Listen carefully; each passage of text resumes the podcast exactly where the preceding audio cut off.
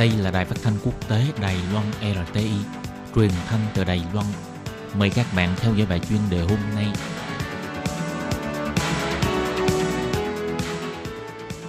Lê Phương xin chào các bạn, các bạn thân mến.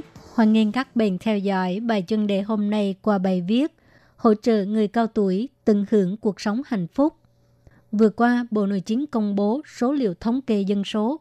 Tính đến cuối tháng 6, dân số người cao tuổi 65 tuổi trở lên đạt 3,52 triệu người, tỷ lệ tăng hàng năm vượt quá 5%.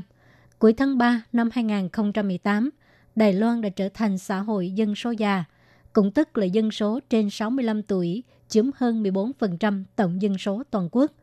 Theo dự đoán của Ủy ban Phát triển Quốc gia, Đài Loan dự kiến sẽ bước vào xã hội siêu già hóa vào năm 2026, cũng tức là dân số trên 65 tuổi sẽ chiếm trên 20% tổng dân số.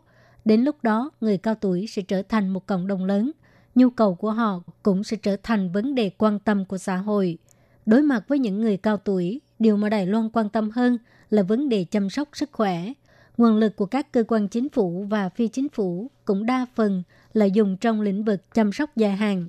Nhưng trên thực tế, người cao tuổi thực sự cần đến sự chăm sóc dài hạn chưa được 20%, còn lại 80% đều thuộc cộng đồng mạnh khỏe.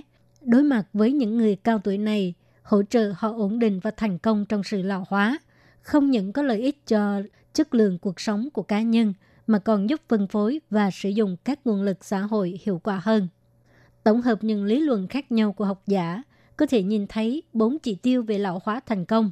Thứ nhất, giảm tỷ lệ mắc bệnh và khuyết tật. Thứ hai, duy trì mức độ cao về khả năng nhận chức và thể chức.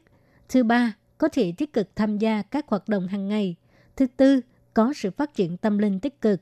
Đối với bốn chỉ tiêu vừa nêu trên, kiến nghị các bộ ngành chính phủ và các đơn vị phi chính phủ đầu tư nguồn lực để giúp người già kích hoạt lại tuổi già, như là mục tiêu của chính sách cao tuổi, tăng thêm sự tham gia xã hội của người cao tuổi, hỗ trợ họ duy trì hoặc tạo ra cuộc sống cởi mở, duy trì năng lượng.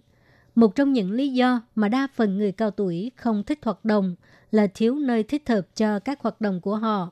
Hiện nay có rất nhiều sân khấu văn nghệ, đa phần là phục vụ giới trẻ. Không gian không những không thân thiện đối với người cao tuổi, mà các hoạt động ở những nơi đó cũng thiếu cân nhắc về nhu cầu của người cao tuổi. Người cao tuổi không dễ dàng tìm thấy niềm vui hay sự hứng thú tại đây. Dần dần dĩ nhiên sẽ không có ý muốn tham dự.